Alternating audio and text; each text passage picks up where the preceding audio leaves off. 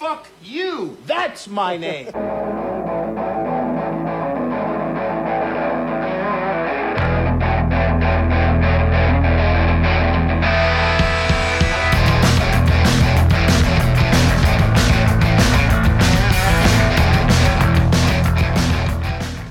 Hey, this is Sharks Across Hollywood, and after the last couple weeks of us doing like a fight movie and a weird uh, sword and sorcery movie with like people being nailed to crosses and lots of tits and butts everywhere, we're going to take a completely different route this week, and we're going to talk about a nice little indie film that actually won, uh, what is that? What are those things called? A Grammy for Best Song in a Movie. And and an Academy Award. and an Academy Award. Okay, and we're going to compare it to Rocky 4 when we get to the part in my notes where I where I had that thought. So stay tuned for that one. We're going to talk about Okay. yeah. We're going to talk about Once. It came out in 2007, directed by John Carney, who did Sing Street, which is an old episode that we, not an old episode, I guess, an episode that we did last year. And he made like Begin Again, and there was a pretty popular show that he worked on recently that I can't remember the name of because I don't go in for romantic dramas very often these days. I can understand. This one took a lot out of me emotionally. My favorite part about this movie is that it's really simple. Just two people talking and singing songs. And it's another one of those music films as opposed to musical where the music is actually coming from somewhere. There's one scene in the movie where it's almost like a musical, but the music is still coming from something. Yeah, you know what scene I'm talking about when she's walking down the street fucking singing. Yeah.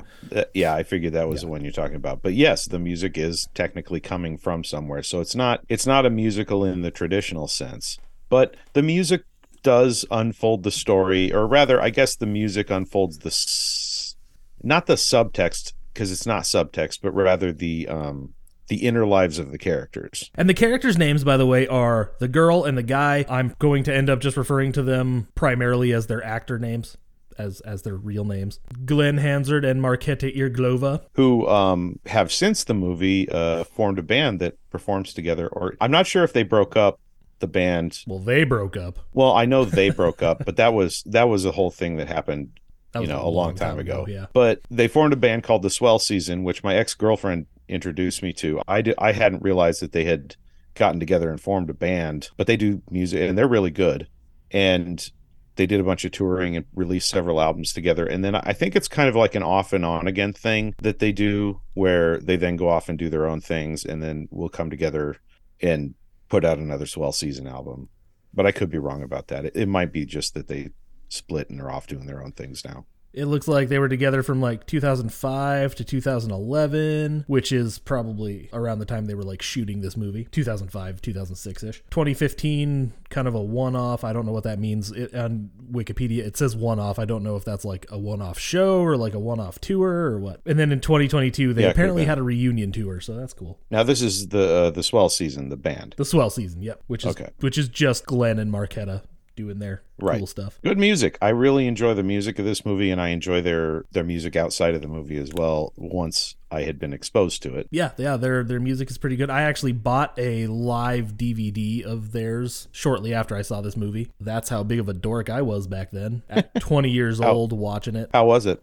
It's good. It's a lot of the same songs from the movie. I don't really enjoy concert films very much. Sometimes I do, but it's it's very rare that I get terribly engaged with a concert film. I guess the reason is because the sound on concert films is it's recorded live, you know. So the mixing on a live concert recording tends to be it tends to be that they- just pull straight from the mixers that are sending sound out to the auditorium or wherever they're playing and that's sound that's made for that room not for a recording you know and when they do that it's it kind of sounds like shit but when you when they do a concert film where they have a completely separate mixer mixing just for the recording then it can be all right but it seems like that's very seldom the case it seems like most of the time i hear a live album or a concert film the mix is just bad You don't listen to a lot, do you? Because all the ones that I've heard have been fine for the most part. Like if I go listen to a Husker Du live album, that's going to be a little different than something like this with a lot of production and stuff. It depends on the energy of the thing, you know. Like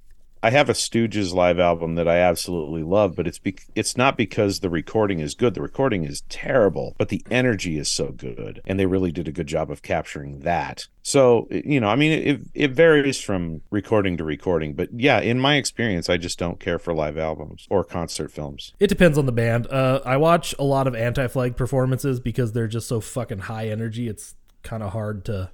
It's it's a lot. I'm like, these guys are in their 40s, right? Why are they still jumping that high? Don't your knees hurt? Yeah, that sounds unpleasant. Why are you screaming? You do this every day. What the fuck? it's pretty good. There, there's a, he throws in like a frame song that he wrote and shit. Oh, uh, yeah. Um, so apparently, I just learned this today. John Carney was a member of the Frames. Yeah, he played he played bass, I believe. Yeah, which uh, was fronted by Glen Hansard. I did not know that. Did you listen to the commentary tracks at all or anything? I did not. I have never listened to the commentary on this, and I really regret not giving myself time to do that before we did this recording because as soon as it was over, I was like, fuck, I should have listened to the commentary. I vaguely remember some of it from when I was 20 years old and watching the commentary track, so I'll, I'll chime in a little bit when I when I remember.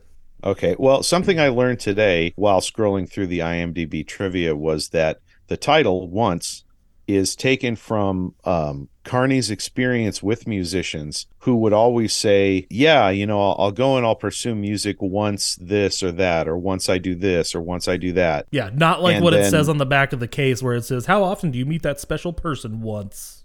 Yeah, no, it's not that at all. But yeah, and so like that's sort of where the guy, Glen Hansard, is at in this movie. And so that's the reason for the for the title of the movie. I, I just learned that. Yeah, I knew I learned that from the commentary track all those years ago. Oh, there you go. God damn it, I knew I should have listened to that commentary track. yeah, and it's just John Carney and the two just talking. There's two different commentaries. There's one like uh, about the movie, and then there's one about the music. I'm not Okay. entirely sure what the difference is because I can't. I feel like those would both be very interesting. Well, I mean, yeah, you could probably do an entire commentary track. I mean, if you're talking with the writers of the music, they could probably do an entire commentary track just talking about the writing process and, you know, the the meaning behind the songs as they were writing them and as they were writing the story. You know who wrote the music, right? Yeah, they did. Okay. Glen Hansard and Mark Oh, so- Henry Glover wrote well, the music. Okay, yeah. I thought I thought you were like, oh, with the writers of the, the music in this movie. I'm like, wait a minute, you're, no, no, you're no. on I- board I, here, know right? that the actors are the writers of the music. But then but then it would be interesting to get that along with the perspective of John Carney who wrote the script. Yeah, yeah. Apparently he uh he wrote the entire outline in about 5 minutes in a diner when he was missing his girlfriend who lived in London. Who is in the movie as Glen's ex who cheated on him? Yeah, and this movie's a very simple concept. These two meet and they very clearly have some kind of affection for one another, and then then they split. This is one of those There's your extremely this is like high fidelity. Like this is the more melancholy, less comedic version of high fidelity where it it's completely unromanticized about their relationship, you know. This is this is two people who are just they have really strong feelings for each other and especially her. She's just like mm, doesn't make sense, you know. It's not to it's not the right decision, so we're just not going to do that. I always enjoyed the ending, though. I don't enjoy the ending. I get the ending. I get why they did it that way, but it's it fucking kills me every time. So we open with Glen. He's playing some music. I don't know what the song is that he's playing. He's playing some cover songs, so people will actually give him money, which he explains in a few minutes. Cover songs during the day, originals at night. And there's this crackhead looking guy who's all jittery and weird. He's like near him and his guitar case, and Glen's like, "Don't fucking get the fuck away, man. Don't fuck don't He fuck just- with me, all right." He just pauses his song. It's like, don't fucking do it, man. It's like if you grab this thing, I'm gonna chase you. And the guy's like, what? I'm not gonna. He's so obviously going to. It's it's painful to watch. Yeah, he throws he throws some change in the in the thing, the, the the crackhead guy, and then he starts dancing, and then sure enough, grabs the fucking guitar case and runs off with it. Glen takes off right after him, Hands his guitar off to just a random stranger's like, hold this for me. which Off they go. John Carney likes to have people do that too. Remember in uh, Sing Street when that dude stole stole the bike and then they just throw their guitars on the ground and start chasing after him. Oh, that's right. There's a couple things in here like that that I have some I have some theories about. Yeah, so he, he chases the dude. He eventually catches up to him because the fucking guy's too cracked out to run that far. So he catches him, and then Glen is just he's he's a good dude. We we get a glimpse into his character. He's like, dude, you don't have to steal from me. If you need some fucking money, just ask. I'm out here trying to make a living like everybody else. If you need something, all you have to do is ask. So the guy's like. "Can I have some some of that money then?" No, he he had a five pound note or maybe five euro, I don't know, in his bag. He's like, "Whoa, there was that fiver. You Oh, you yeah. give me that?" And he's like, he just gets this God fucking damn it look on his face, and he's just like, "All right, fine." It gives it to him. so apparently, back in the day, a bunch of people thought these guys were brothers. They You mean- definitely you mean, who who who thought that? like like some uh, people watching the movie. Oh, oh, They okay. thought they were brothers because, like, clearly these guys have a relationship of some kind. Like, they know each other. They see each other every day, probably, since he's out there doing the thing. Because he asks him, he says, How's our ma? Right? And everybody thinks that because he said, How's our ma? that that means they're brothers. And of course, Glen's like, She's dead, man. And he's like, Oh, yeah, fuck, sorry. They're yeah, not- it's probably just it's it's probably just a colloquialism that like people use in Ireland or something. yeah, so they're not brothers. So he is just a crackhead trying to steal shit. Uh, technically, he's a heroin junkie. Oh well, whatever. So now after that little scene, it's it's nighttime. Glenn is singing this really awesome song called "Say It to Me Now." And if you have something to say, you better say it now. Cause this is what you've waited for. Your chance to even up the score. Yeah, that's a good fucking song. and it's Wow. really big and he's in this open e tuning i used to try to play this song and i think i could probably figure it out now but i was never able to do it back in the day because i can't play like this and it always annoyed me Is that what he's playing? He's playing an open E. yeah Okay, yeah, that probably explains why I could never get this song figured out. which i i knew that like i because i found some tabs and stuff back in the day and i'm like yeah and i really like that tuning it sounds cool this cute little girl not not little girl she is like seven, seven kinda. she is like 17 years old when they're Yeah. shooting the movie but uh, I did not realize that until Me today. either. Oh my god, yeah. Nope, because she she presents a little older, not like way older, but I'm like she's got to be at least 20, 25, right? Like That's the impression I had. I had like the impression she was like mid twenties. Again, you know, she's got a two year old daughter. She's been married for two years in the in the script, so she's clearly playing older than she yeah, is. or maybe she's not. Who knows? You don't get married at fifteen, even in like Czech. They don't do that.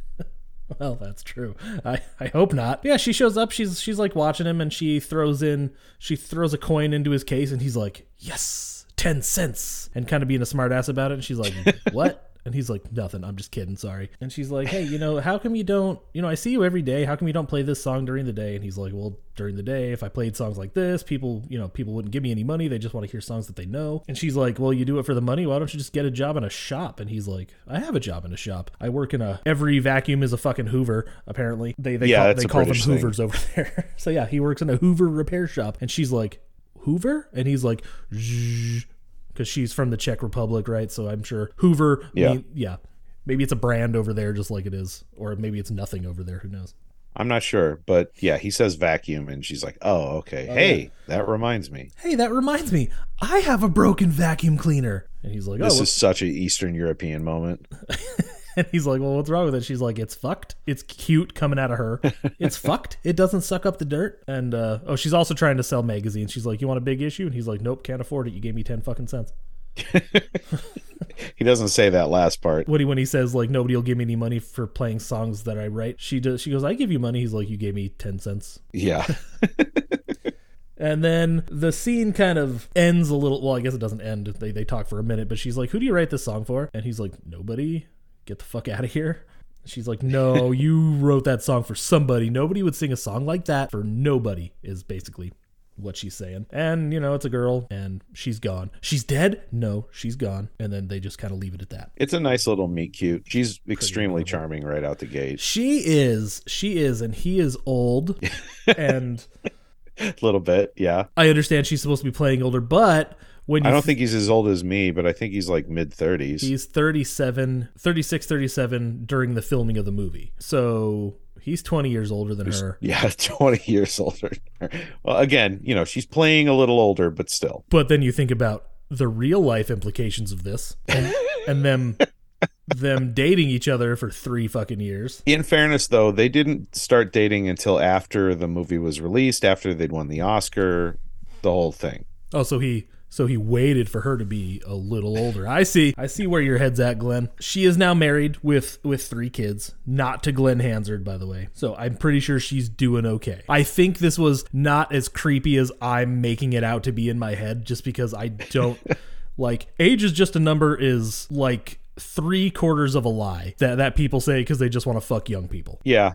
Yeah, it is. It is. Age Because- is more than a number. It's Because it, yeah, age is it's definitely it's a number. experience, it's personality, it's relatability, It's like literally a number. it's the maturity to make decisions and, you know, decisions that could potentially affect the rest of your life. It, it's more than just a number. I'm gonna, I'm trying to put that out of my head because this movie demands that. That's the thing for me. Be, being older than when I first watched this, actually 15 years older almost. I Yeah. just look at things a lot fucking differently now. I didn't realize until this time. Also, I I mean, I guess kind of like you, how old Glen Hansard is in this. I was 28 when I watched this movie the first time, and if I'm being completely honest, when I was 28, I had the mentality of about a 15 year old. So it did not strike me the age gap between them because I I, I really thought Marketa Irglova was probably like 23 to 25, you know, and then I thought he was probably like 28, 29 years old based solely on the fact that the way he's living is like a man in his 20s like he's living in a room at his dad's house. The whole interaction later on with the with him playing her his music and stuff and him being such a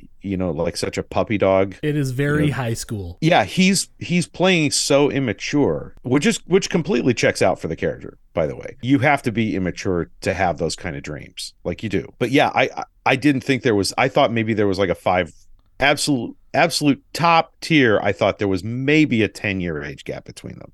It did not occur to me there was a 20 year age gap between Yeah. until today. You don't think about that kind of shit until you fucking think about it, and then you can't stop thinking about it, and then it drives you fucking crazy. So I'm I'm trying to not think about it. yeah no i i understand. I don't really want to think about it either because uh, it's it's kind of upsetting. but I know like the thing. He probably in real life too was in a bit of a state of arrested development. He was kind of a rock star, like over you know over there, and that's what you do. You date younger girls, and presumably it was consensual and not creepy and abusive and stuff. So like that's.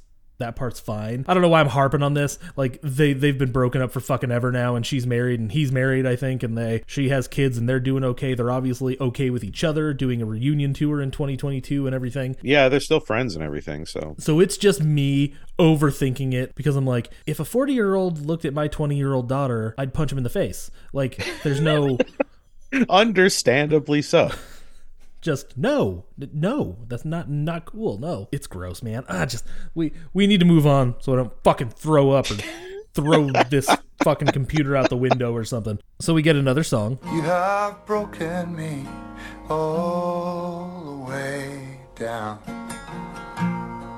down upon my knees. And you have broken me all the way now. You'll be the last you'll see. Originally, John Carney was like, I'm just going to have Glen write the fucking songs for this thing. Then he's like, you know what? I think you need to be in the movie because the most important part of the movie was the songs themselves, he felt. He said he wanted he wanted the songs to be performed brilliantly is what he said. So he'd rather have a great musician who could half act rather than a great actor who could half play music. Yeah, apparently they had originally cast Cillian Murphy. oh, Killian I Murphy? feel oh, dude, that's weird. That doesn't feel even like I'm sense. completely mispronouncing his name. I think it's Killian, um, but I don't fucking know. yeah, so apparently he was originally cast, but for some reason he dropped out, and so a lot of the funding dropped out. Oh yeah, that's right. So yeah, we we have several million dollars now. We have one. And at that point, he was like, that was when he he was like, you know, Glen's already writing the songs. Let's just have him do it. I really do think this is a fantastic performance piece for Glen Hansard. Marketa Irglova's fine, but it's more that she's very charming than that she's good at acting. But I think Glen does a, a really good job in this. You know, he's not great, but he's damn good. I buy it. The is is the important part. Exactly. I completely buy where he's coming from. I I mean, I, the moments they share together, the the moments that he's kind of again that desperate puppy dog thing that he does, you know, like I I completely connect with that. Yeah, and like right now, while he's playing this song, and he's kind of writing it too as he as he's going along, uh, we get a little montage about you know the ex girlfriend Yeah. and then being all fucking cute together and stuff. Yeah, I there's so much of that footage that I feel like it has to be real footage. Uh, yes, a lot of it does. I, I imagine because because well and also glen looks younger in it so i'm guessing like you know him and glen john carney and glen were actually really friends so he probably just took all this footage he shot of his girlfriend and then found footage of the two of them together being cute and Oh, like maybe, it was yeah. just real footage Yeah, that's that might actually be what happened. That'd save you a little time. So now we're now we're back to busking, uh, and here comes Marketa with her vacuum, and she shows up and she's like, "I brought my vacuum," and he's like, "Hey, what's up? Um, I don't have any fucking tools, man. I can't fix it. Can you bring it back tomorrow?" She's like, "No," and and like and so sweet and so sincere and so earnest about it. She's like, "No, I brought it today." again so eastern european completely pushing what she wants until she gets it very eastern european I actually I'm okay with that. I think yeah it works because strong she's very chicks, cute Strong chicks are hot. I agree with you. I agree with you. Women who tell you what they want and are very direct about it. That's a that's fantastic. I'm very into it. And then you know she's adorable, And from what so I she can get away with it. From what I gather, she is not really like that in real life. She's actually really quiet and not not pushy in the slightest, and just really sweet. Like that scene later where she's negotiating with the recording studio guy. John Carney said she would never do that in a million years. well, the her character is a survivor. Yeah, Yeah, and that's that's the thing I've learned. Uh, I mean, obviously not all Eastern Europeans are like that, but the, the particularly the Eastern European survivors I've met, and there are there are a good amount of them. They're very much like that. Oh, Like, and she needs to be too. Her, we learn more about her situation later. it- Oh, it's yeah. like, it's like an Yeah. it's kind of a normal-ish situation, but it's it's still it's still hard for any normal person. I mean, it's not like she came from like war torn Bosnia yeah. or something like that, but yeah, she's still in a rough spot. Yeah, that that that's a rough spot for people here who don't have to fucking jump countries. Mm-hmm. To, yeah, For sure. But they go to lunch together because he's like, I'm going on my lunch break now, so I'm gonna. He's like, you hungry? And she's like, I'm always hungry. And then they, and they they talk for a minute. Apparently, her dad played violin, and this is this is dark. She's all cute and happy, and then all of a sudden she's like, oh, my dad played violin, and he got arthritis, and then he killed himself. Glen couldn't handle it. He's just like, really? and she's like, yeah, but before he died, like it's just a just a thing. It's just part of her. It's part of her life. She's she's so matter of fact about it. but he taught her how to play piano because it's easier on the fingers. And also, she practices for an hour a day at this music store. I guess I'm just going to call it downtown because that's kind of what it seems like it is. Yeah, it does seem like the uh, the downtown business area or a downtown business area. So then Glen, he's like, I want to hear you play. And she's like, all right, cool. Let's go to this fucking music store. And one of the pieces of trivia for this music store was something that I never thought of because it's just part of me being a guitarist. And I don't even care anymore. They're like, if you notice, there aren't any left handed guitars hanging on the wall because left handed guitars are less prevalent than right handed guitarists. I'm like, um, that was the dumbest bit of trivia you could have thrown in there. Marketa's going to put on a little concert for Glen, and he's you can pinpoint the exact moment that this character falls in love with this chick because up until this point he's he like likes her, but he's also kind of annoyed with her for just like bringing her fucking vacuum cleaner and bugging him all day. Yeah, a little bit. A little bit. You can see it like as soon as she as soon as she like pushes on the vacuum cleaner thing, you can just see him die a little inside. like God damn like it. God damn it. And he knows he's gonna do it because she's cute. Yeah, yeah. He, But he, but he doesn't fucking Yes. want to. She's playing the song and he's like, "Wow, that's good. Did you write that?" She's like, "No, Mendelssohn did." She doesn't say it as sarcastic as that, but like you could tell she meant it that way. Well, actually, she doesn't. I don't think she's sarcastic at all. I think. I think. No, she's just very direct. yeah, I think her her I don't think she knows what sarcasm is. Her whole thing is she is just an earnest, straightforward, no bullshit kind of person. Uh, but yeah, you know, he you could just see him looking at her too while he's play while she's playing. He's just like, oh fuck, I have a huge boner right now. And that is why they immediately go into falling slowly together. My my Irish curse is showing. because that's basically what falling slowly is. Falling slowly is the story of him, you know, announcing his love for her. John Carney compared it to a love scene, basically it between the two. It is. It's a, it's a full on romantic exchange. And these two are so fucking stupid talented too. She doesn't say like, "Hey, I want to play a song with you." She's like, "Hey, I want to I want to hear you play a song." And then he pulls out his guitar and he starts teaching her how to play it, like unprovoked. because he wants to play it with her because that's that's his declaration of love basically You've heard this song. It's a really good, it's a really great, simple. It's kind of one of those perfect songs. It really is. Like it it didn't surprise it doesn't surprise me at all that it won the Academy Award for best song. It honestly would have been more surprising to me if any other song had got had won. The thing that really shocked me was when I found out today that it didn't even get nominated for a Golden Globe. But apparently, there was some controversy uh, that almost prevented it from getting an Academy Award nomination because they had performed and even released the song prior to the release of the movie. Um, yeah, it is on a uh, Frames album. Yeah. Uh, but they, but I guess the Academy allowed it because the song was written specifically for the movie, and the exposure was very low because nobody fucking knows who the Frames are. They do in Europe, damn it.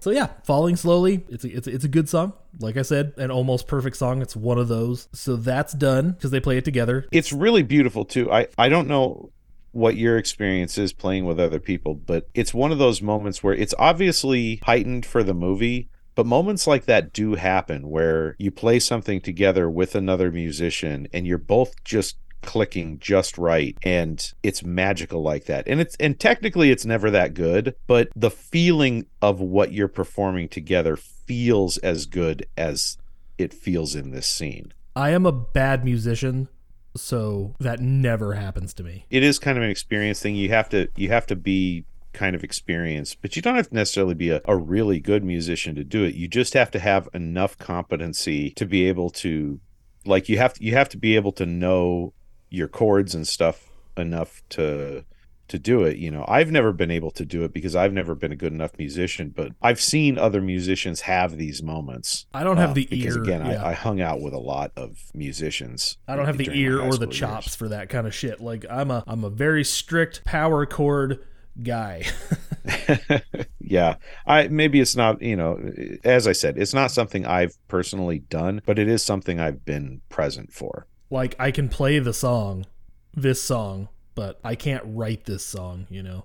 yeah when those when those moments happen they are as magical as this scene is and the scene really nails that vibe They're they're they're post coital at this point. They've they've blow, blown each other's loads, metaphorically and they're they're on a bus going to get her fucking vacuum fixed. She's like, "Tell me more about this chick who you wrote all these songs for." He's like, "Absolutely not." And and his guitar is out, by the way. He's like changing the string on his guitar. speaking of which did you notice like are you familiar with this the the, the way he had all of his strings just wild hanging off the head of his guitar That guitar is beat the fuck up. Are you talking about like the like he he, he didn't clip them off? They're just kind of like yeah yeah. he doesn't clip his strings at all I used to do that. and it's a broke thing like it's it's a broke musician thing like when you're when you're a broke musician and you play enough you break guitar strings at I now I don't know if this is you personally but in my experience and with all the musicians I grew up with you break guitar strings at the bass more than anything you know the the strings break down here at the base and so being broke we could just fix the strings if you didn't clip them oh, maybe I you guess can that would make you sense. can just you can just unwind the string put that little ball thing in there twist it and then rewind it around it and your string is fixed and so you can keep playing with a broken you, you can just repair your broken string but you have to not clip your strings Oh, that's not why I did it. I just did it because I thought it was fucking cool. no i i get the feeling he does it for that reason because this i mean looking at that guitar he plays a lot Yeah, that thing is beat. Up. He still has that guitar, oh yeah i believe it. he still it plays with it. that's a guitar that's seen some miles man. I don't know how that thing sounds so fucking good. I, it's like willie nelson's guitar you seen willie's guitar No, is it like It's that, like all holy and fucked up? Oh yeah, only way more so because Willie's been playing it since the 1940s. They're on the bus. He's changing his strings. She asks him about the tell me about the girl, and he says no, and she's like yes, and he's like fine. and then he sings a song that he made up right on the spot. Oh, broken hearted Hoover fixer sucker guy. Oh, broken hearted Hoover fixer sucker. Sucker guy. One day I'll go there and win her once again. But until then, I'm just a sucker of a guy.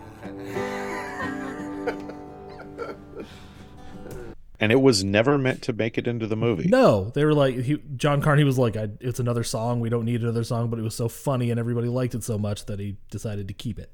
it's a really sweet scene.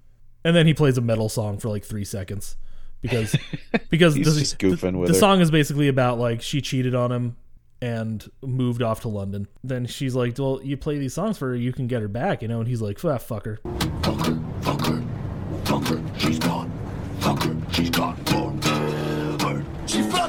She fucking fucking out. Sorry. She fucking fucking out. She fucking fucking out. He he really nails it. That is that is exactly the way guys on acoustic guitars play it when they want to sound metal. And then he fucking freaks out some lady on the bus because I guarantee they did not have permits to shoot on the bus either. They probably asked the bus drivers like, "Can we do this?" And he's like, "Yeah, sure, why not?"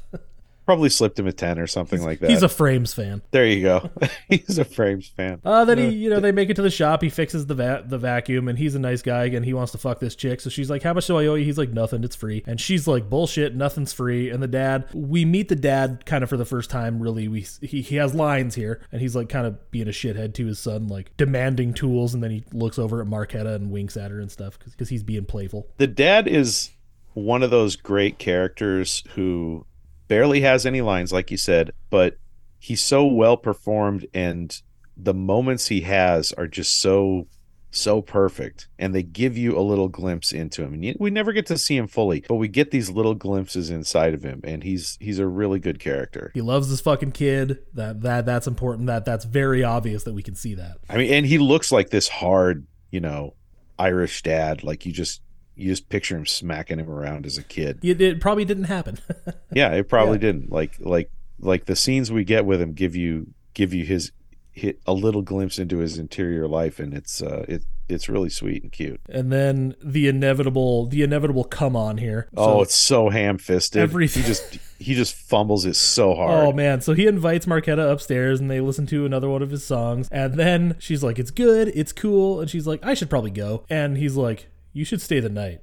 Let's, you know, together. it's not quite that us." bad, but it's He asks, he doesn't say you should. He says, You wanna you know wanna stay, you wanna spend the night? And she's like, Fuck this. She literally says, Fuck this, and then leaves. Yeah. Uh she was unhappy with that request. And then Yeah. the next day, I assume it's the next day, he goes and finds her and he's like, Oh shit, I'm so fucking sorry. And he says the most pathetic goddamn thing. Do you remember what he says? He's like, says- I'm really lonely and you're gorgeous. I just and she has this great fucking face too. She's looking at him like, Get the fuck away from me.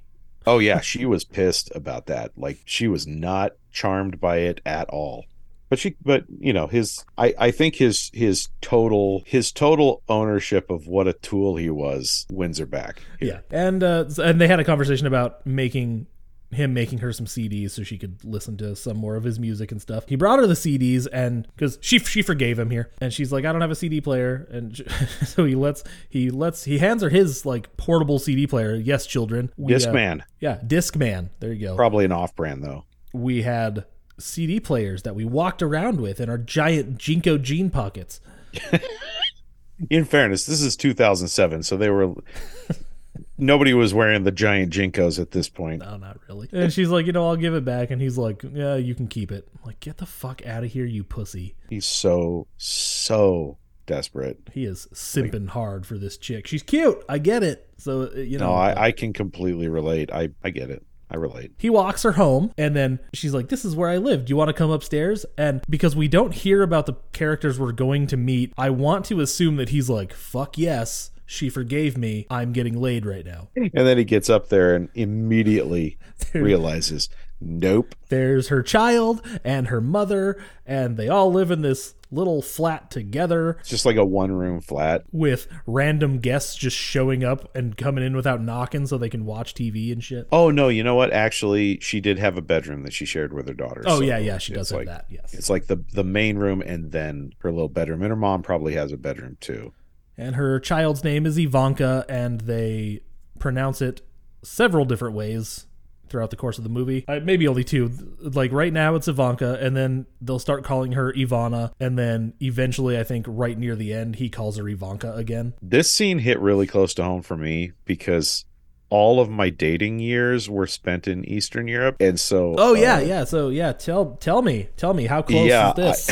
this is dead fucking on. This is so dead on. Every girl who I ever went over to her house, it was some variant on this. Some kind of weird, you know, like everybody was in the kitchen watching soccer and you know, like like three guys were always over who you had no fucking clue who they were and then the mom was always going out of her way to make food god this is so dead on i never i never went out with a girl who had kids but again i was in high school and and so were they He gets invited to dinner, of course, because you know he- she likes him. He's a nice guy. He's not creepy and weird. I mean, he's kind of annoying, but he's fine. he's pathetic but he's he's not he's not a creep and you know the mom likes him and stuff. So you know she she stay he stays for dinner. Uh, the mom thinks he's mom handsome. calls him handsome. Yeah, and then he he asks about you know where's the dad, where Ivanka's dad, and it turns out he's you know not here. He's living in fucking the Czech Republic still, and we get we get more of that later.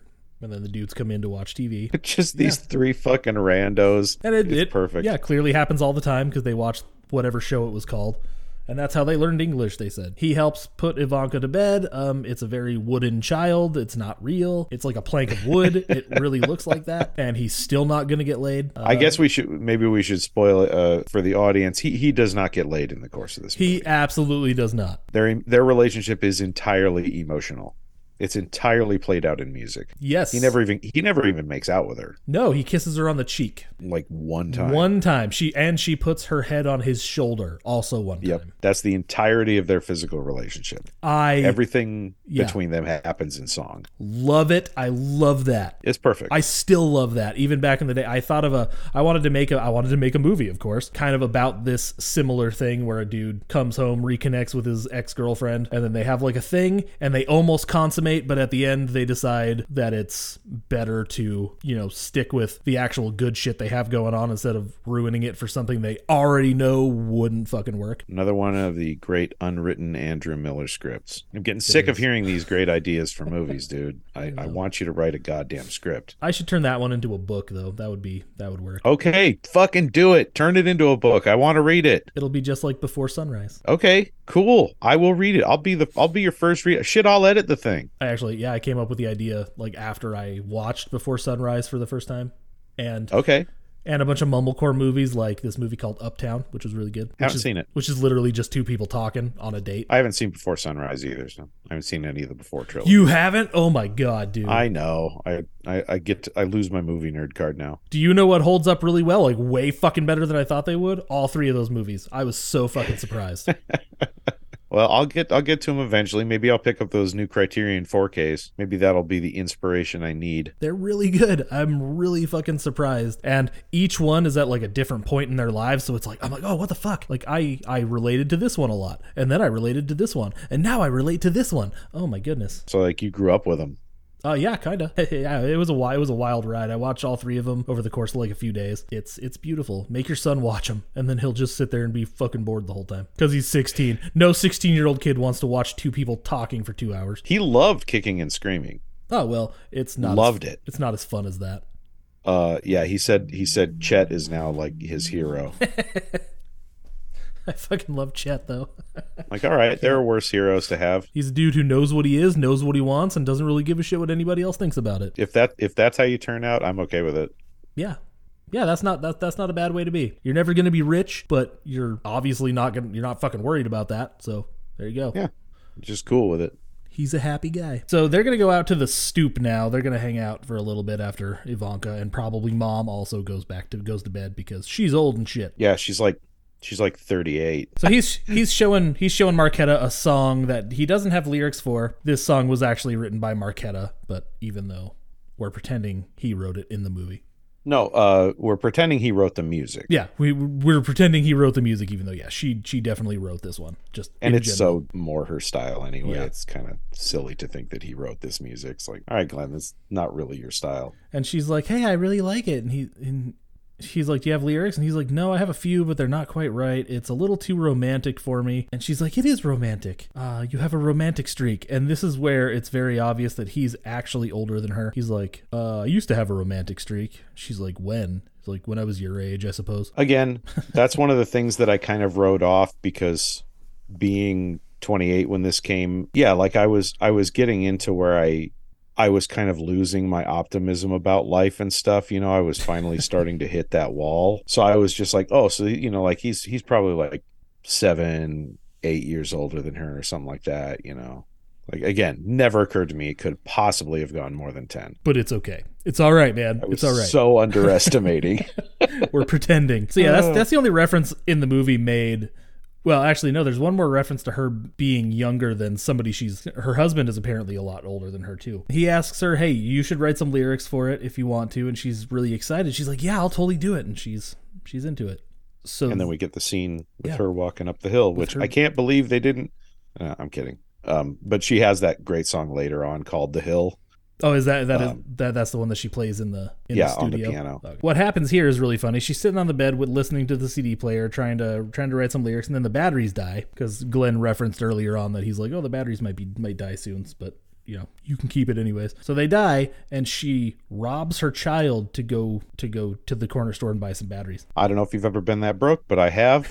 I can relate. And she's like, "I promise I'll pay you back." Like I'll pay you back. And yeah, so she goes down to the corner store, gets some batteries, and this was all this movie was 90% shot like fucking guerrilla style, right? So you see people looking at the fucking camera like these kids outside of this convenience store. This isn't as bad as later when the drummer in a studio scene looks straight into the camera lens. That that's I think the worst. Oh god, does he? I didn't even notice. He does. Like it's during a really it, it's during the um that first song that they're playing and it's the first time the camera cuts to him and he looks right into the camera. Uh-oh, he fucked up and they didn't have time And, to like- reshoot. Come on. But yeah, so she's walking. She's walking back to her house. She's singing the song and it's it's a pretty it's a pretty good one. It's called Yeah. If You Want Me.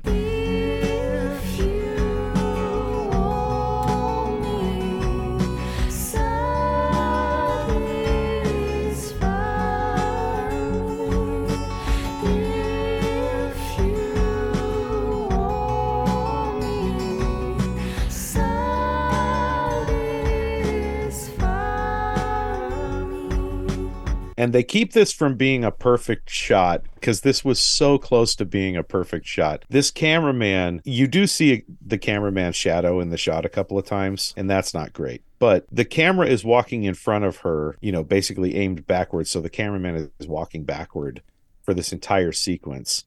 And so he's taking the turns ahead of her and everything. And then they get to the flat and they they don't cut the entire time. It's a single shot so it must have taken like a bunch of takes. And when they get to the flat they do the only cut which goes from where the cameraman basically was to the cameraman being on a boom and then the shot lifts up you know above where she is and, and he watches her go into the building. If they just had the boom there with a platform he could have just stepped onto they could have done the entire thing as a single shot but i'm guessing they couldn't find a boom that had that as an option. It's just because i noticed the cameraman's shadow that i started thinking about it but i did i did notice the cameraman's shadow a couple of times during this long shot because you know i mean they're they're just using natural light so it's all street lights. And so, and during a couple sequences or a, a couple moments during the thing the street lights are pointing so that their shadows are cast against the wall that is right next to her By the end of her song, though, there's do there's like a tiny little bitty montage of them like just doing stuff. He's hanging out with his dad. She's cleaning somebody's house, and then it cuts to Glen writing a song again. Uh, called yeah, little cracks they escalated. Uh, the song's called Lies. Yes, so that that's that one for sure. are you saying lies is the one with the little cracks escalating Yeah,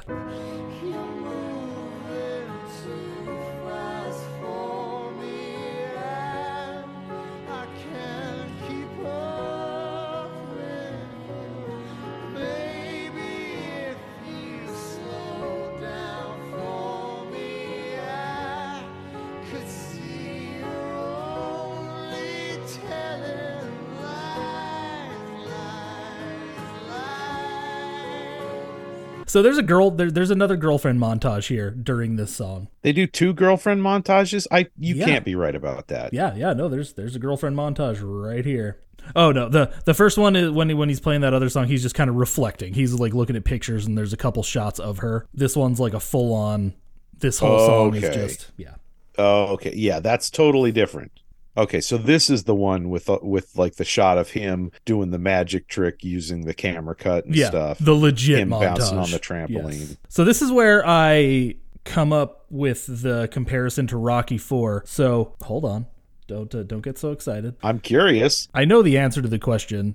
I'm just kind of asking and asking in a sarcastic sort of way. Why do people get all bent out of shape and make fun of it when Rocky, Rocky 4 in particular, is basically just a series of music videos when this movie is literally just a series of music videos intercut with people talking about shit occasionally.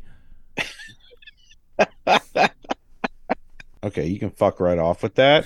Um, you know, goddamn good and well. that is not a fair comparison. That Rocky 4 should have won a Grammy.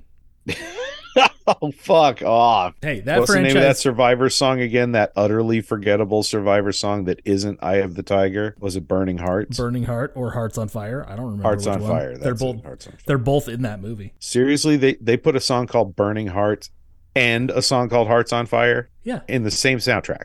Yeah. Yeah, Burning Heart Jesus is the one is the song that they're that plays when they're flying to Russia and getting all set up. Okay. And then Hearts on Fire is the one during the awesome training montage. Okay. All right. So like literally within 90 seconds of each other these two songs play back to back. Uh it's more like 5 minutes.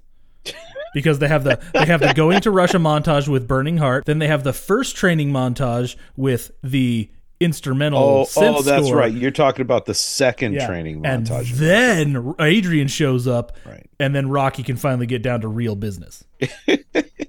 Okay. Yeah, that's fair. 5 minutes. Okay. Yeah. So I forgot that. I forgot there was that middle training montage. yeah, the whole the whole last half of the movie is just a montage. Again, with like a couple scenes where they're like, "We're gonna do this." It's so ridiculous. We're doing this for Apollo." There's that there's the reflection montage, then there's the flying to Russia montage, then there's training montage number 1, then Adrian shows up, then training montage number 2 and then the fight. which is also a montage. How the fuck are we sta- still talking about Rocky 4? Jesus Christ. because damn it we'll let's let's keep on trucking he finds her again at some point i don't know maybe the next day maybe a couple days from then uh, and tells her that he has decided that he's going to go to london to get this girl back and that before he goes they should make a record together. That's his that's his last ditch effort to get her into him before he just completely gives up and settles. uh, but yeah she's obviously on board. He's like yeah sure. Uh, sh- i mean she's like yeah sure let's do it. And he's like well that's one thing sorted. Now i got to get the rest of the stuff sorted. The first thing we see they go to a they go to a studio and it's a really nice studio and the guy's like it's $3000 for the weekend which is actually a pretty fucking good deal he is not not wrong about that she's like how about a thousand he's like uh, i could book this place in an hour so no and she's like well all right then they eventually decide after after a little bit of debate sort of debate they, they shake on $2000 and he's like she drives a hard bargain and then glen's like she's a tough cookie he he he and then they go I in- love the, I love the way she negotiates. She's like, "Well, all right. We could do 1500, but I cannot go higher than that." He's like, "We can talk about 2000." Yeah. She's like, "Nope, you said 2000. We're fucking doing it." Yep, we sh- we shake on two. Yes, uh, and then they go into the worst fucking clothing store in Ireland. Oh my god, it's pretty janky. Yeah. At least for That- her, like she's that like, totally checks out Yeah. as a Eastern Europeans frequent this store and keep it alive. she's like, I shop here, very good fashions. I'm like, wrong, but I mean, if you're into it, I guess, sure. And they're there to buy him a suit because in the next scene they're gonna go get a loan for the two thousand dollars. And this scene, Yep. I like this scene. It's really funny because it it tracks pretty well with people that are in this in the position of this guy, this loan officer guy. Like these two come in there, they they show him these songs, and he's like, yeah, he's kind of nodding his head, like, yeah, it's pretty good. And then they're like, you know, show show your boss the tape. Uh, I'm sure you'll be able to convince them to give us money. He'll definitely get a record deal and shit and be able to pay it all back. And then the guy just looks at him for a second and goes. Can I show you something? Then he plays this horrible fucking song on his guitar, and I'm like, you got to respect the conviction there. I just love how the next cut, like they they jump cut from "Can I show you something?" to him standing in front of them at his desk with his foot up, one foot up on his office chair and the guitar, and he's just like playing this song with conviction. You know, this his shitty song. Hey, but the loan got approved, so you know that's all Yeah. that really matters. And then the last thing they have to find is a band. So there's this other buskin band, and apparently they only play Thin Lizzy covers. They're playing. Did you notice they're playing Thin Lizzy covers in front of the statue of I, I can never remember the dude's name, but the bass player for Thin Lizzy, who is a Dublin hero. Oh no, I did not notice that. I don't know much about Thin Lizzy other than that they exist. I don't know if if the entire band was from Dublin, but the bass player was from Dublin and they fucking love him there. And that was a statue of him that they were busking in front of. Okay, well that makes that whole scene even funnier then because Glen walks up to him and he's like, "Hey, do you guys want to, you know, make a record, you know, and stuff?" And he's like, "Well, is it Lizzy stuff? Is it Lizzy stuff? Because we only play Lizzy stuff." And the bass player goes, "Yeah, we only play Lizzy stuff. That's kind of our thing." And of course, little Timmy, the drummer, he has to be like, "Are your songs any good?" And Mars like, "Yeah, no, they're they're great." And he's and Glen looks back at her, he's like, "Really?" I love how he he kind of starts to go, well, you know, and she and she just cuts him off. She's like, they're fantastic. yeah, he's obviously very confident. I guess that works. That's a quick scene. It's just fine, and we'll we'll get back to them later. You know what we didn't talk about? I, I want to backtrack for a sec. We didn't talk about this, and I, I wanted to mention it because I, I'm curious if you had this experience too. Growing up, again, spent my high school years always around musicians. Just constantly. That sequence when they're sitting in his room together and he's playing her his tape, I have sat through that so many goddamn times. Just sitting in silence with an you know, a nobody musician listening to their tape in their room that they recorded on their little tape player. Uh, and it just sounds like shit. And, and we just have to sit in silence for the entire duration of the song and then talk about it with this person who is just begging for your approval. Have you had that experience? Oh, all the time. Um, going to Warp Tour and stuff. All the bands would kind of not all the bands, like the the the smaller bands would kind of wander around through the line before we get in and play us their music and stuff and try to sell us CDs and shit. It's such a true scene. It's fantastic. Well, and now also with with with my band and us having stuff like on the internet and like stuff that I can be like, "Hey, here, listen to this." I don't really know the etiquette, like because I'm I'm like, do I just make them sit there for three and a half minutes while we while I play the whole fucking song, or do I like play them the first verse and the chorus and let them kind of leave, or what? I think it's one of those things where if you want them to listen to it, like you really want them to listen to it, you have to make them listen to it. Because mo- everybody's got a million and one entertainment choices now. They're never going to listen to your song unless you make them. You can literally provide them the link. All they have to do is touch the link on their phone, go to it, and it will play automatically, and they will not do it. It's true. Nobody gives a shit. Nobody cares that you're in a band. Nobody cares that we do a podcast. Nobody cares about anything. If we were famous, they'd care. Sure. But we can't get famous because nobody cares. So who fucking cares? Yeah. I mean, that's a nice thing about like like the gig you guys are playing coming up. People who go there are going to be there to listen to music, you know. So that's going to be your forum to get people interested. And there's going to be a bunch of record producers there, and we're going to get signed, and I'm going to get the fuck out of here. Not really. Because this is not the 90s anymore, and that shit doesn't happen. Even if it was, no nobody's hiring uh, nobody's hiring youth battalion to uh hey, we are way better than Youth Battalion, okay? And we even have a young a young kid in the band. So, are they front and center? yes, they are. Oh, okay. All right. Well, maybe it's not youth battalion then. But I'm just thinking of your old ass up there playing 90s pop punk and it just it's cracking me up. But oh no, it's it. it's it's modern pop punk. Don't worry, I couldn't get those. I guys- like it. I've I've listened to the I've listened to the to your single on Spotify. It- It's it's good. I couldn't good. get It- those I mean, fuckers to play a Nerf Herder song if my life depended on it. It's so very your style. It sounds like you're playing music that's good for you. I wrote I wrote that song, so yeah. Okay, there you go. Yeah, like so story checks out. I mean, I wrote I wrote the I wrote the the rhythm riff, like I wrote the whole thing, and then they all added their shit to it. Well, you know, it's a collaborative medium. I I'm very actually really happy with that one. As soon as I heard it, I was like, "Yep, this is this is Andrew's style for sure." There's another one that I that I wrote, and you'll probably recognize that one too. Just because it's exactly your style.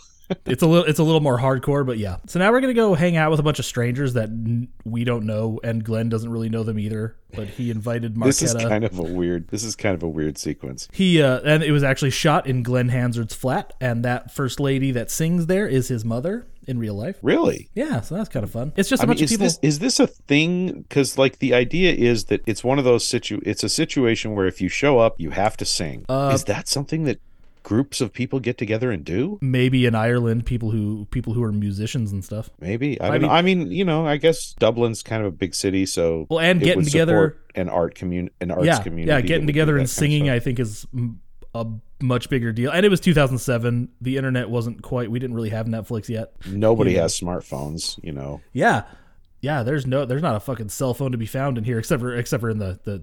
I guess the record producer, the the engineer. He's the one. studio engineer. Yeah. But yeah, they're just singing some songs, some good songs. I like that song "Gold" is really nice. Which one was that? And I love her so. I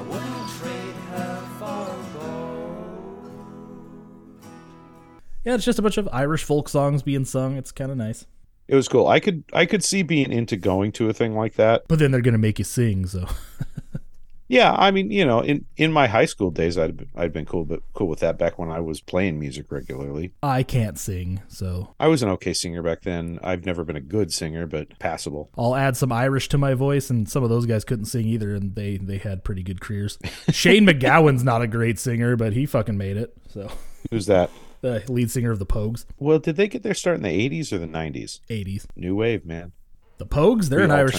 They're an Irish folk band, man. I I don't know. I only know the Pogues by reputation. I've never Oh, listened okay. to their music. You should listen to some fucking Pogues, man. Go after this, drag your son out and listen to Sally MacLennane and uh, fucking Fairy Tale in New York and shit, That's not going to happen. and Dirty Old Town. Some good stuff. Get your shit together. God damn it. My shit's so together, I'm full of it. All right, so after that fun little scene, Glen shows Which up. doesn't really have any purpose. No, it's it's just there to add some more songs and have them hanging out with each other and just doing stuff together. Glen shows up at Marketa's house on his dad's motorcycle. So now another thing that John Carney likes to do is have children, people's children in these movies steal things, vehicles in particular, that their Yeah, parents would be pissed about because the same thing happens in fucking uh, Sing Street with the boat. And uh, you know they go I on. guess a, they don't technically steal anything and begin again. I don't think they do. No, no, no. Begin again is Although- an outlier in this in this trilogy of movies he's got. Although they do steal all of the locations that they that they record the album at. They do, but they're not stealing from anybody's dad in the movie. That's true. They're not stealing from relatives. They're stealing from the city. Yeah, fuck them.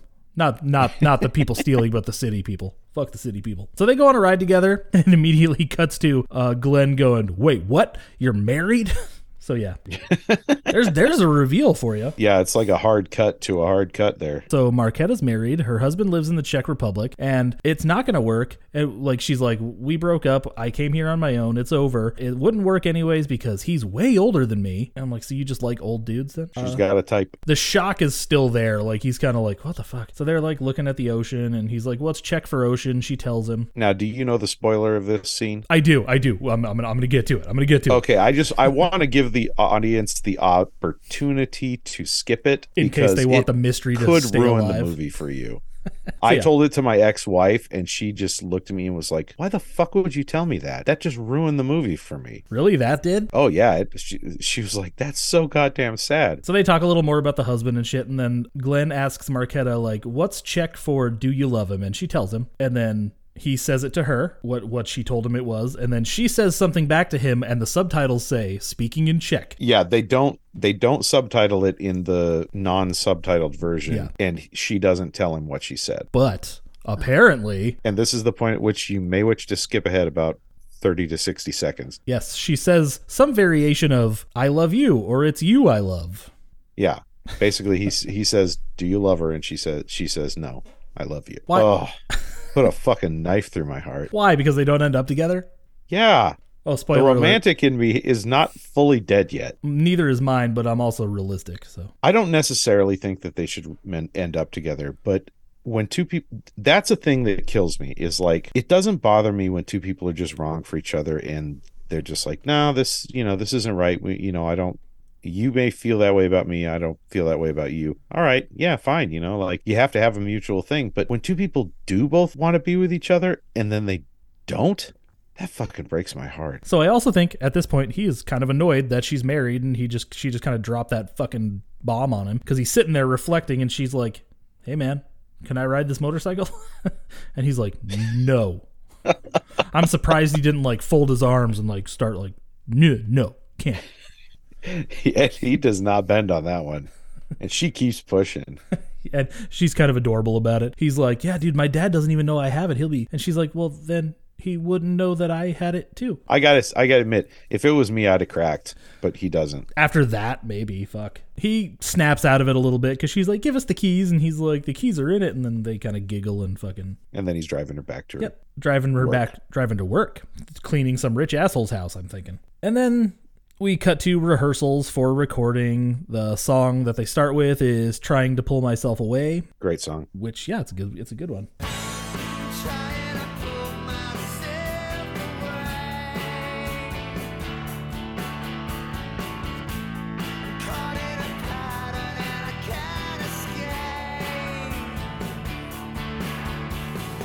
And I love I love it because there's kind of a great little scene when the engineer is sitting there and they're all getting set up. He's the engineer's on his phone and he's like, "Yeah, I gotta, I gotta do a thing with these fucking oddballs here Yep. first, but mm-hmm. you know, the, then we can get together and do this." So he clearly just doesn't give shit one about these guys or their music. He's just there for a paycheck, which is understandable. You know, he does this all the time, and probably ninety percent of the people who roll through there are these losers who are never gonna do anything, but they want to record a song. You know. we are going Um, to talk about that scene like right now.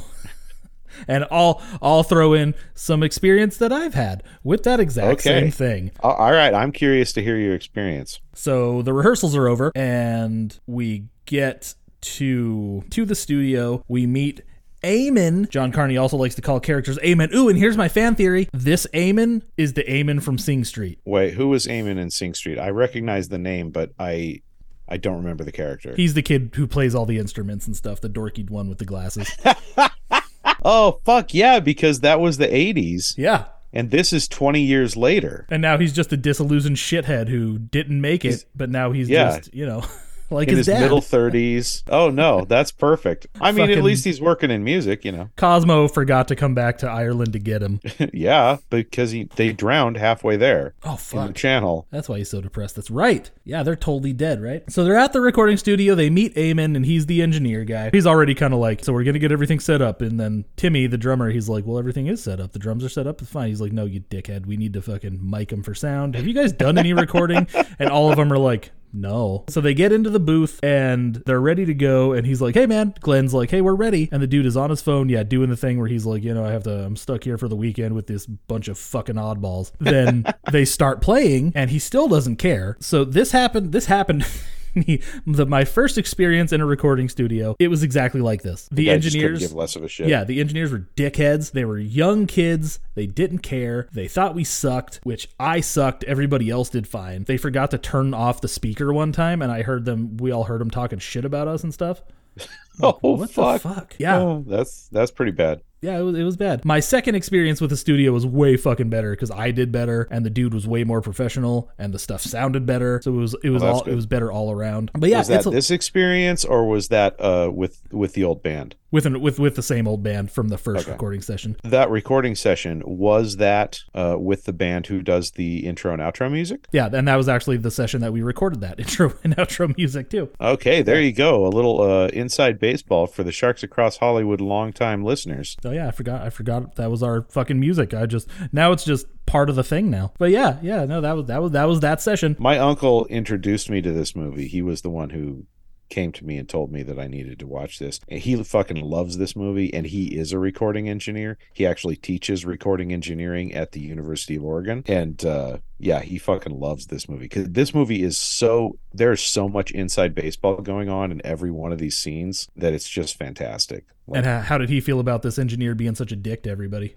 He he was like felt it was dead on because he doesn't give a shit about 90% of the people he records. It's true. It's true. but he gets excited whenever he hears somebody who he actually connects with what they're with the music they're making like he'll i've recorded with him before not me personally i was more on his side of the whole thing but i had friends in a band who were recording with him he would tell us stories about like the groups that he actually would connect with and really liked what they were doing and stuff because they're very rare and the the the car test like i knew about that before i ever saw this movie so as soon as as soon as they got to the point where they were wrapping it up, I was like, are they going to do the car test? And they, they fucking do the car test. It's perfect. My uncle even told, he even introduced me to it as the car test. All right, so let's talk about this next song for like a second. Called "When Your Mind's Made Up." The people in the movie are not really playing it except for Glen and Marketa. Uh, the frames, it's the frames on the actual recording. But everybody's doing a good job of, Yeah, yeah. you know, uh, uh pantomiming. They're doing all right faking it, but apparently the song's just kind of complicated and they needed professional musicians who were really good to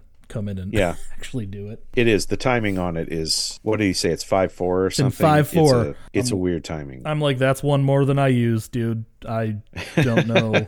yeah. Uh, but Eamon, the the the guy changes his tune pretty quick once he fucking hears the song. Once the song takes off, he's like, "Oh shit, it's pretty good."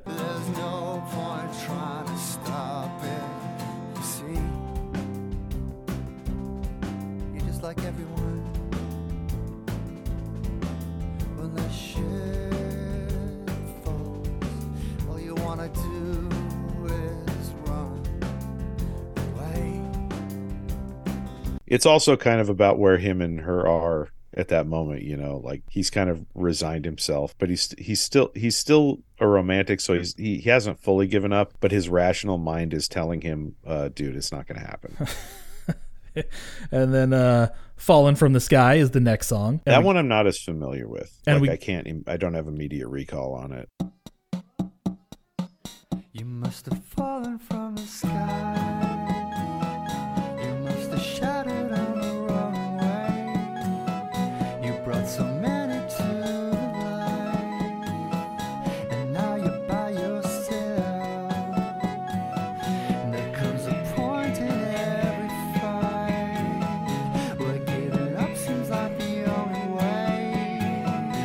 Yeah, it's kind of fun. And then we get a little montage during this one where Ivanka and the mom show up to this studio and everybody's having fun and fucking around. Once the montage is over, it turns out it's 4 a.m. on Friday, Saturday, or Sunday. Nobody really knows. But they're like, hey, uh, you, you know, it's 4 a.m. Do you want to keep going? And then Glen's like, yeah, I'm down with keeping it, keeping on going if everybody else is good with it. And they're like, yeah, can we get some tea first? Yeah, so they take a 15. And then- Completely understandable. It's fucking 4 a.m. And then Glen ends the scene by saying, Why do you think there are no blonde priests? And we never get an answer. That's true. We never get an answer to that one. uh, so while on break, Marketa and Glen end up in this kind of this dark studio space with with a piano. She kind of found it first, and he found her, uh, and she's playing with it, and it's this really nice fucking piano. I know nothing about pianos, so that there it is. It's a fucking cool piano, Uh, and what did she say? It started with a B. It's a- the name of the piano. it's a brim job.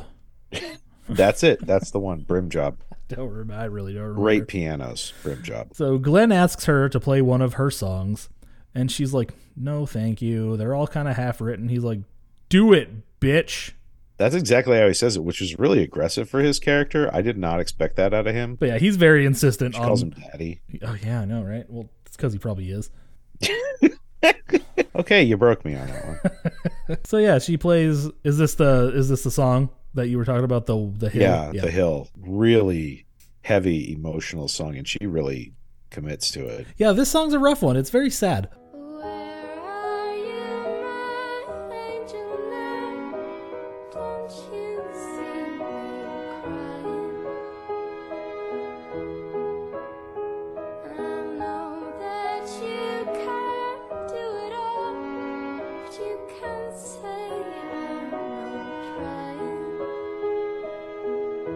Because she 100% wrote this about her husband who doesn't love her enough. Yeah, I don't know who I like I don't I don't know what her real writing process was, but I fucking believe it. This song is this song is heavy. That line she has where she says, "I wish I didn't have to make all those mistakes and be wise."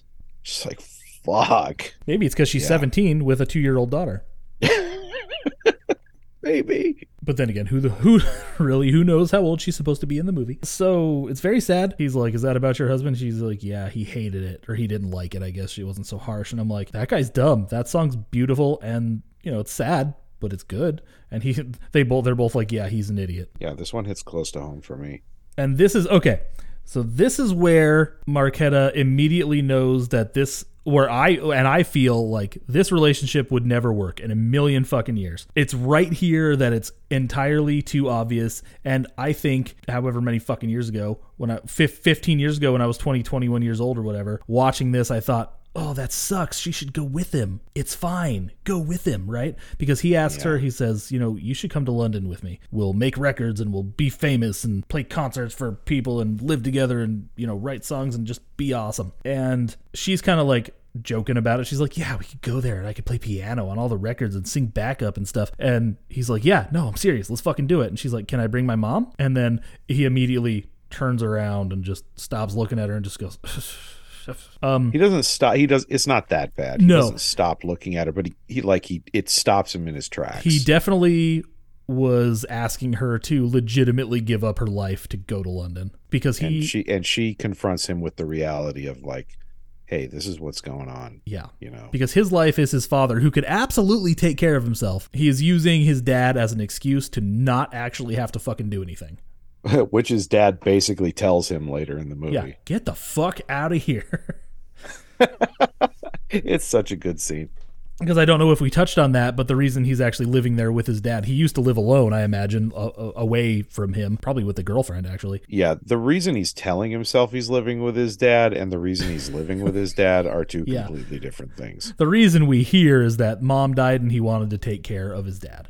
Yeah, dad doesn't need him to take care of him. He's living with dad because he can't take care of himself. He got wrecked by the by the breakup and he just he just needed to find a safe space. And so his dad is letting him live there and he's contributing very very little.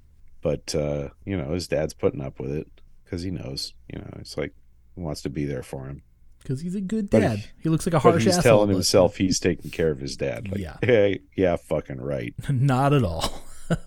so uh so yeah, it's Monday now and recording is done and they're going to go do the car test in Eamon's fucking clown car. They they sur- they sure pile into that thing, boy. You open the back, there's two seats facing the back. There's fucking a regular back No, seat. those aren't seats. That's a that's a fucking cargo area. They just they just pile in there redneck style. I don't know. Rachel swore that I mean there are seats in there. They are sitting there. no, down. there are not. They are not. They're sitting down, but they're sitting on the cargo oh, space Oh, because their feet are on the same level as the bottom of their butt.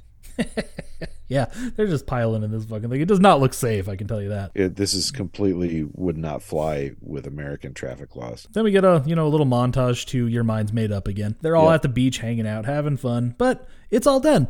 Uh, that's it. Recording's done. Everything's done. They get dropped off back at the recording studio. They get Glen gets like a stack of CDs and shit, and him and Marketa they they're walking along together, and he's like, "Come over, we'll listen to the CD." And she's like, "No, I gotta go fucking home. I've been hanging out with you all weekend, you asshole. I need to go hang out with my daughter for like a minute."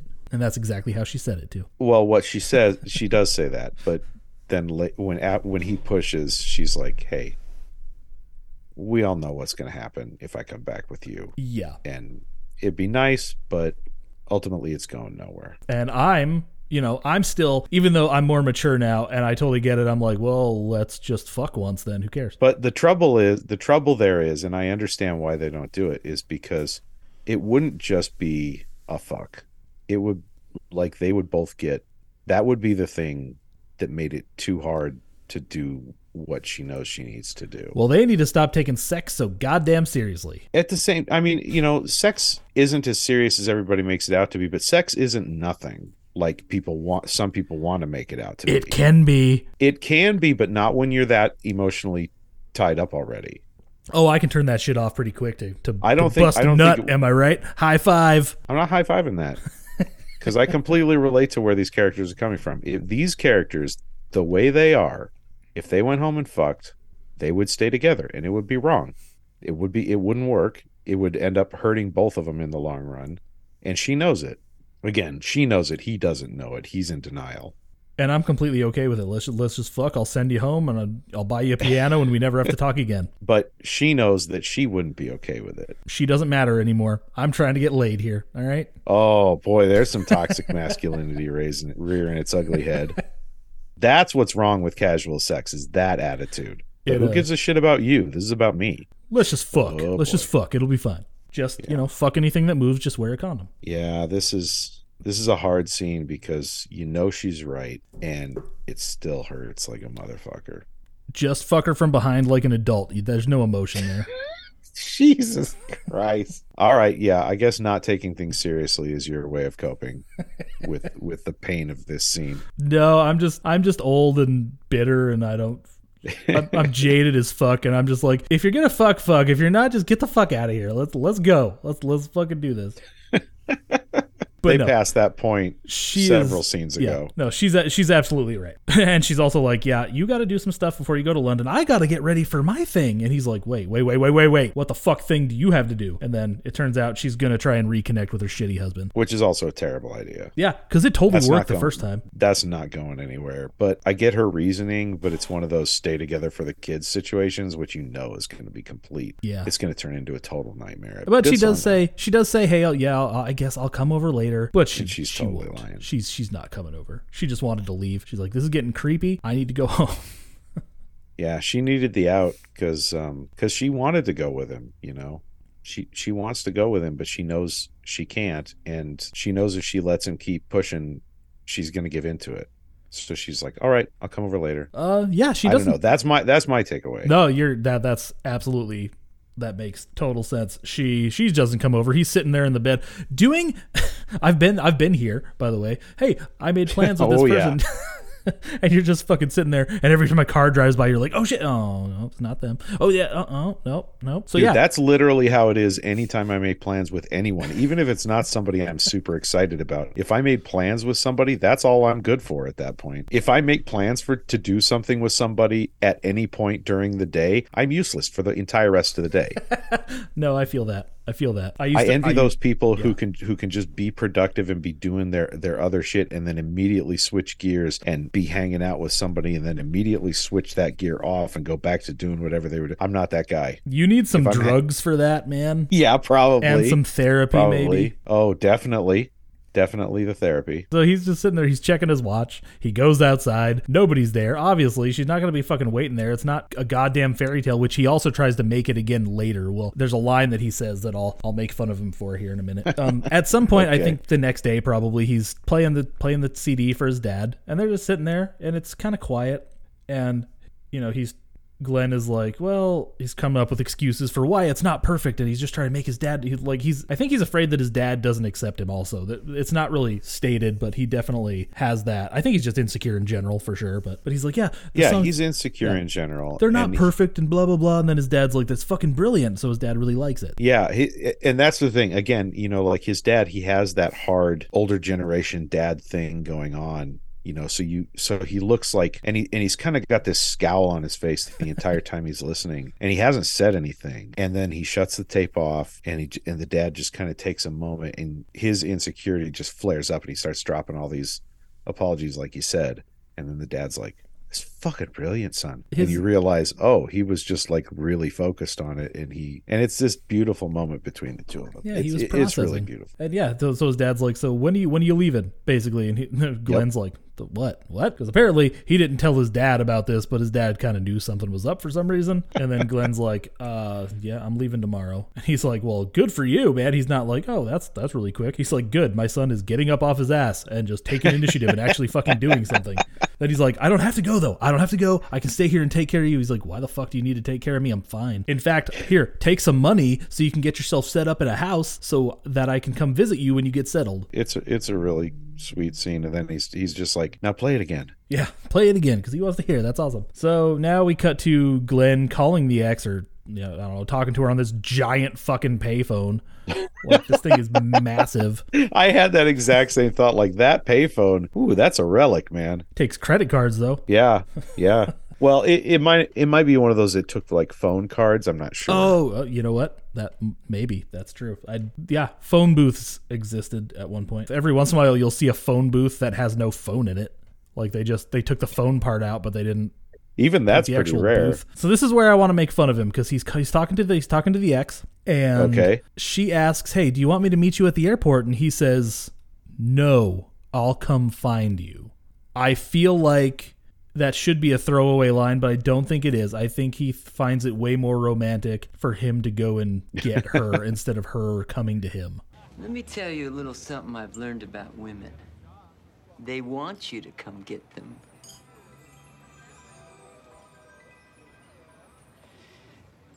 They love it. Yeah, story checks out on that for sure. I completely agree. In his mind, that is a grand romantic gesture, Also, their relationship is going to end like a month after he gets there. if that.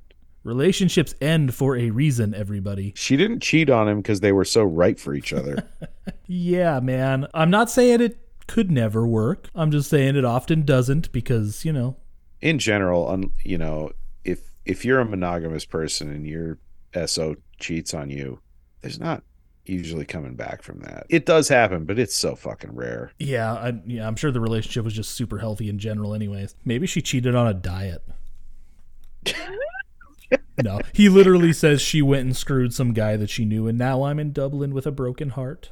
Yeah, he he does say that she fucked someone else. So he does after he gets done talking to her and says, "I'll find you." Uh, he goes to Marketa's place, uh, but she's not there. Her mom comes and answers the door with Ivanka, kind of freaking out. Um, She's like, "Hi, handsome." yeah, handsome." she just like, "Hey, handsome." It's, it was it was cute. I never caught that before. I think I think they all got along. He he liked the mom and she liked him and him and Marketa were friends. They I mean I'm I wonder like do they stay in touch because he says like I'll call and they're like no fucking phone and he's like I'll write and then she's like okay you'll write a letter I'm like yeah yeah he's like yes yes I'll I'll fucking write a letter and shit I don't doubt that he wrote a letter. at least one yeah he wrote one Maybe two, she didn't respond and he's like fine fuck did- you bitch She might have even responded, but it wasn't the same. You know, like she was. She didn't. She didn't respond. I guarantee she didn't respond back the way he wanted her to if she responded. Because he, what he wanted was, God, I miss you. I regret the decision. Maybe we could make it work. You know, she cheated on me There's no- again there's no fucking way she responded that way. no And uh and yeah, so like at best two letters. Yeah, so he leaves, he goes to the music store. Now, here's something. So he buys her a piano. Okay. Does he use the money that his dad gave him to get a place in London, or does he suck the guy's dick until he gives him a piano because he's like, he's like, hey, can I talk to you in the back real quick? I had that exact well, okay, not the sucking the guy's dick, but I had the exact same thought about did he just did he just throw down the money his dad gave him for an apartment to to, to buy this woman a piano? It seems I mean, if that's, way. I, I guess if that's what you got to do to finally put a nail in that coffin, which I think that was, I think him giving her the piano was his way of closing it. There's a sequel where her husband beats the shit out of her because another dude bought her a piano. Uh, no, No. I think the I th- I think the um I think the piano showed up before the husband did, and uh and so and she just never told him. Maybe. But I'm just a cynical fuck, so I just assume he's he's a garbage person. kind of looks like the guy from Nerf Herder, which I thought was really funny. I don't know what the guy from Nerf Herder looks like. He looks like the guy from if Nerf he looks like him, then That's uh, what he looks like. okay. So yeah, Ah, he gets the piano. I mean, she gets the piano. He gets he goes to the fucking airport, and the end. the movie's over. They don't end up together. They go back to where they were like prior to meeting, which seems very lateral and like we didn't get anywhere, but at least we have an album, uh, like uh, some songs recorded and stuff and he finally did something and shit. I don't know, man. That's the important thing. Is he went to London? He's making the effort, you know. And if he if he actually nuts up and starts doing the work, I, I'd say he has a career as a as a singer songwriter. He'll never be famous, you know, but he could he can make a living at it, He goes off And and, starts the frames. and that's not nothing. Nope, he gives up and just becomes a fucking Van Morrison cover artist. Oh, I don't like that ending at all. because like I forgot to mention that say say it to me now I'm like huh I didn't know who Van Morrison was when I first saw this movie but now I do and I'm like wow. He was listening to a lot of Van Morrison when he was writing all these songs. Yeah, he said that he listens to a lot of Van Morrison, uh, Leonard Cohen, and uh, Bob Dylan growing up. you If know, you've like ever said, they were big seen- influences, have you seen the five year engagement? Yes, well yeah the Jason Segel's character is really into Van Morrison and Glen Hansard does a cover of Into the Mystic on that soundtrack.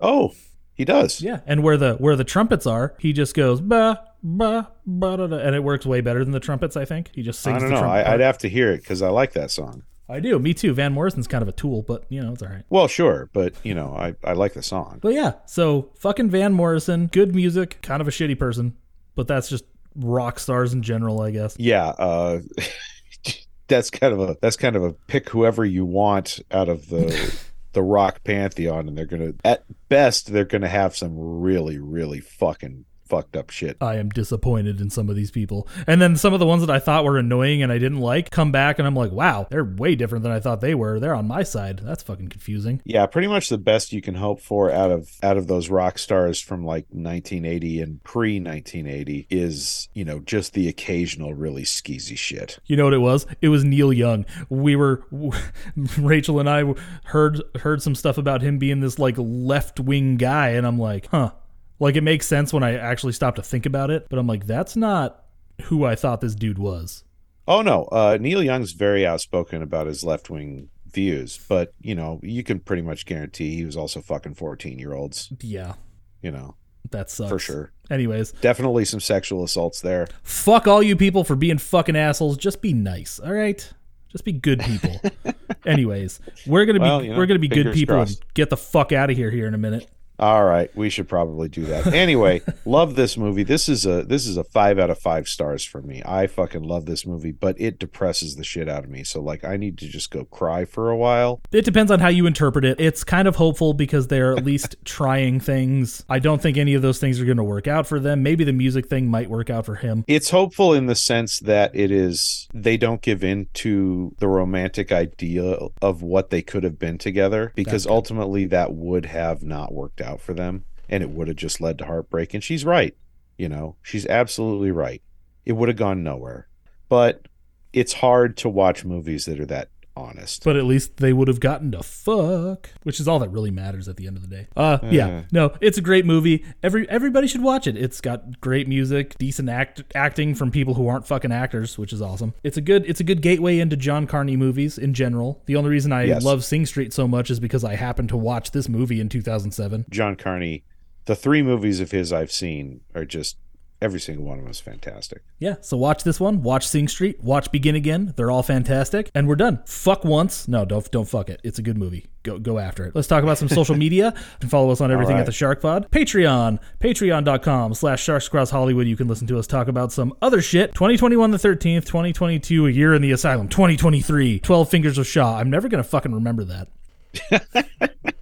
well at least we remember it now you know like for the first couple of episodes we i think maybe for the first three episodes we couldn't Yeah. recall it during the I made a episodes. I, I made a, enough Tila Tequila references to last me a lifetime, which is one. So yeah that's plenty So yeah, um, I'm good on Tila Tequila forever now. Yeah. Give us some goddamn money at patreon.com slash Sharks Across Hollywood. I say that a thousand times per episode, I'm noticing, but that's whatever. Uh, we'll be back in a couple weeks with uh, the Super Mario Brothers movie, the original one from 1993. That's our next one. This ain't no game. They were That's the tagline of the playing, movie. playing with their fucking joysticks while they were making that movie. Somebody was. Yeah. Anyways, uh, we're gonna we're gonna I don't know if we're celebrating, but in preparation for the animated Mario Brothers movie to come out, we're gonna talk about that piece of shit from 1993. It'll be great. Maybe. It will. Um, hopefully, it'll attain the heights of the movie at least, which is to say, impossible to take seriously, but wonderful as a cheesy bad movie experience. I'm actually looking forward to it. I haven't seen it in a long time, so uh, we'll find out how that goes in a couple weeks. But until then, stay jawsome.